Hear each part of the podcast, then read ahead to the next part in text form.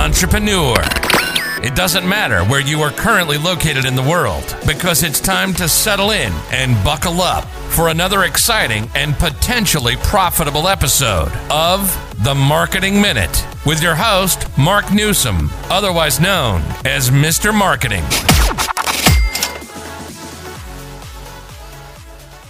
Hey, entrepreneur, this is Mark Newsom, Mr. Marketing. Welcome to another exciting and potentially profitable episode of The Marketing Minute. Ladies and gentlemen, you may not realize it, but the benefits of relationship marketing go wide and incredibly deep. You know, you've heard the old saying, it's not so much what you know, but who you know. Well, in this, uh, what I like to say, refer to right now as uh, health healthcare related, uh, crisis driven, redesigned economy, there's all kind of untapped marketing opportunities. For example, one of the seven figure coaches that I'm, I follow and I'm a student of, he made a comment recently on a YouTube video. He's interviewing another gentleman who's a powerful motivational speaker. And my coach made the, uh, the comment that right now, Zoom, Z-O-O-M dot US, their platform, which already had about 10 million users worldwide, I don't know what the percentage of, of you know was free users versus paid users, but obviously somebody's paying for the service or they couldn't stay in business just giving away the service indefinitely for free. But they do have a free version of the service and a paid version. Obviously the paid version has, you know, more bells and whistles. But he made the comment that they Zoom has reported you know, with people being on lockdown right now, and hopefully, you know, this is going to pan out and things would get back to semi normal. Anyway, they have over 300 million users worldwide. I mean, that's, can you even, if you had a stock or a, real estate portfolio or anything else, a gold and silver portfolio, anything else you can think of that exploded like that, that, you know, I mean, you can't even, it's incalculable. Anyway, Here's my point with this the benefits of relationship marketing. I want you to think about this for a second. Let's suppose you are a offline, and you may even have a website, but just for a moment, focus on offline.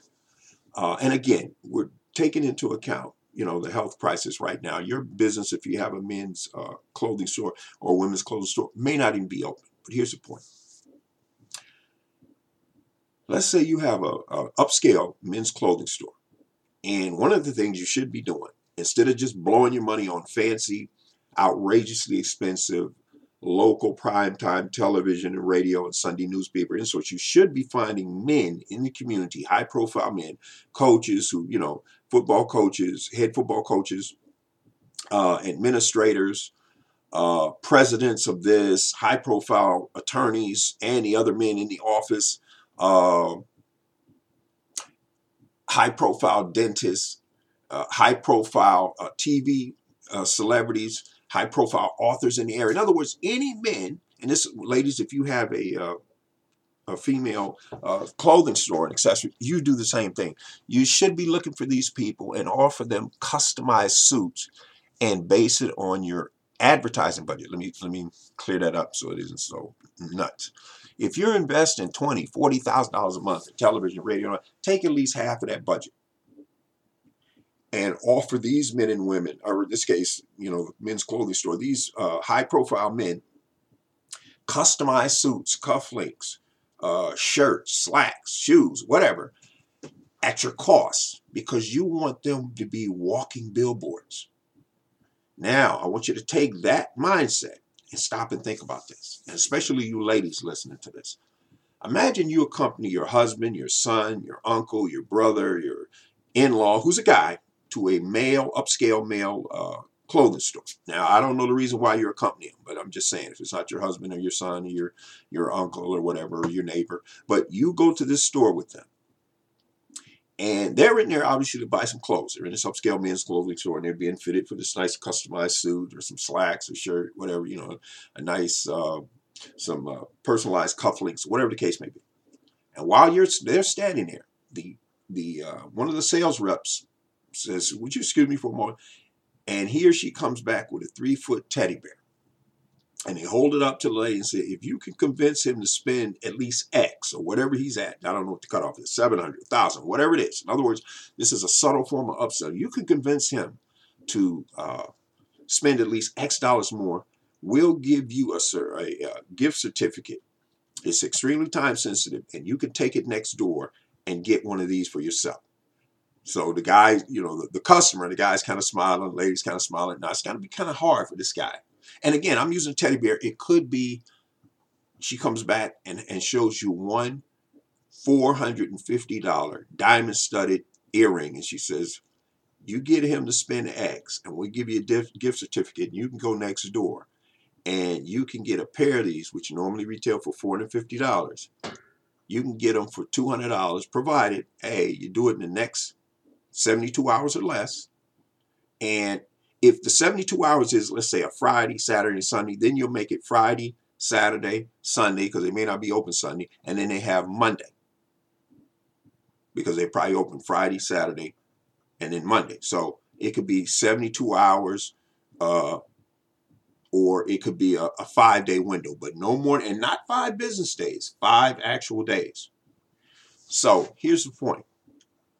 She knows just for dragging a friend who's at least 18 before this date, she can get these diamond studded earrings that normally cost $450. She gets them at X, meaning something lower than the retail price, but typically the jeweler's cost, or in this case, the teddy bear, is free because the uh, clothing store is already paid for it. But here's what I'm trying to get you to. That's cool. And I've mentioned this before. Here's the next part of the strategy. This is what I want you to think about. They now ask the lady if she'd like to enter this free drawing for a chance to win a $2,500 diamond studded necklace from this jeweler. And she, you know, I'm guessing eight out of 10 women are going to want to enter this, you know, excuse me, uh, enter this free drawing. Now, here's what happens. They enter the drawing, and let's say eight out of every 10 women that come in enter drawing for whatever reason, two out of 10 just don't want any part of it. You know, nothing's 100%, right? When McDonald's says, Would you like fries with that? Every customer doesn't take them up on it, do they? But enough do worldwide every day that McDonald's is open or Burger King or whoever's using this strategy, proven strategy, by the way. They make billions of dollars annually with that simple six word phrase. So you should be using upsells. That's the other thing. But here's the, here's the part that I'm trying to get to. Here's the uh, additional cash flow for the men's clothing store. When the ladies fill this card out on Valentine's Day, they get a, a, direct mail piece, or if they're doing this by email, even better. It can save a lot of cost. But the bottom line is they're going to make a contact. They're going to contact this lady. Now, you're a men's clothing store. What the heck are they contacting a man for? Because when she mentions to her girlfriends from this day forward that on Mother's Day, Valentine's Day, and card will ask them, and, it, and it, it will ask them for their birthday, if they what their wedding anniversary is, and if they have kids. Now, let me clarify something because I can already hear you ladies. Oh no, I don't want to give my birthday. Just the month and the day, not the year. And the card, this index card, is going to say that. Now, here's the point. The card is also going to tell them, or the email message, or the postcard, by passing this card on to a male friend, the ladies are going to get a bouquet of flowers sent to them. Now, stop and think about the mentality here for just a second. Here's a men's clothing store promoting and marketing to women? Yes. Why? She originally came in the store with a man. That's how you got on to her. Now you're ethically bribing her with these gifts so she'll tell her girlfriends, so her girlfriends will tell their husbands, their sons, and everybody, get over here to this men's clothing store and take a female with you because they're going to hook the female up. Bingo and they're doing it for pennies on the dollar. They're not going constantly on television, primetime television. It's outrageously expensive to do that. That's why they have to have such a huge markup on their products. Well, now they can keep the cost lower and use some of that savings as promotional bait, if you will, if you're following me. And if you're not following me, that's okay. It just means we're not compatible. But for those of you who are following me, you see the synergy and the uh, viral word of mouth viral potential here. I hope if you can get 200 women over time or 500 women over time wearing a pair of diamond studded earrings that the men's clothing store is getting at cost from the jeweler because the jeweler recognized when that lady goes back to her circle of influence, personal or professional, she's going to get bombarded with a gazillion questions of where she got her bling, which means the jeweler is going to get more business for pennies on the dollar. The men's clothing store has just found a nice little marketing angle to expand without wasted all this money on uh, local billboards and all this other hooey.